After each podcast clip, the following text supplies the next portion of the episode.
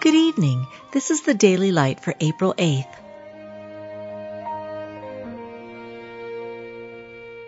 Be thou my vision, O Lord of my heart.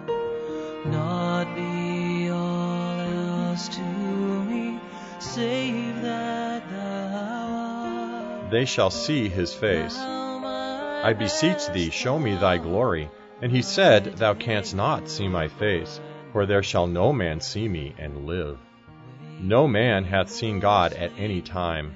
The only begotten Son, which is in the bosom of the Father, he hath declared him. Every eye shall see him, and they also which pierced him, and all kindreds of the earth shall wail because of him. I shall see him, but not now. I shall behold him, but not nigh. I know that my Redeemer liveth, and that he shall stand at the latter day upon the earth.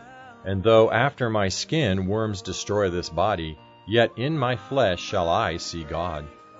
I will behold thy face in righteousness. I shall be satisfied when I awake with thy likeness. We shall be like him, for we shall see him as he is. The Lord himself shall descend from heaven, the dead in Christ shall rise first. Then we which are alive and remain shall be caught up together with them in the clouds, to meet the Lord in the air, and so shall we ever be with the Lord. You've just been listening to the Daily Light, a daily morning and evening devotional of Scripture compiled by Samuel Bagster and published in 1825. May I reach heaven's joy so bright, heaven's sun.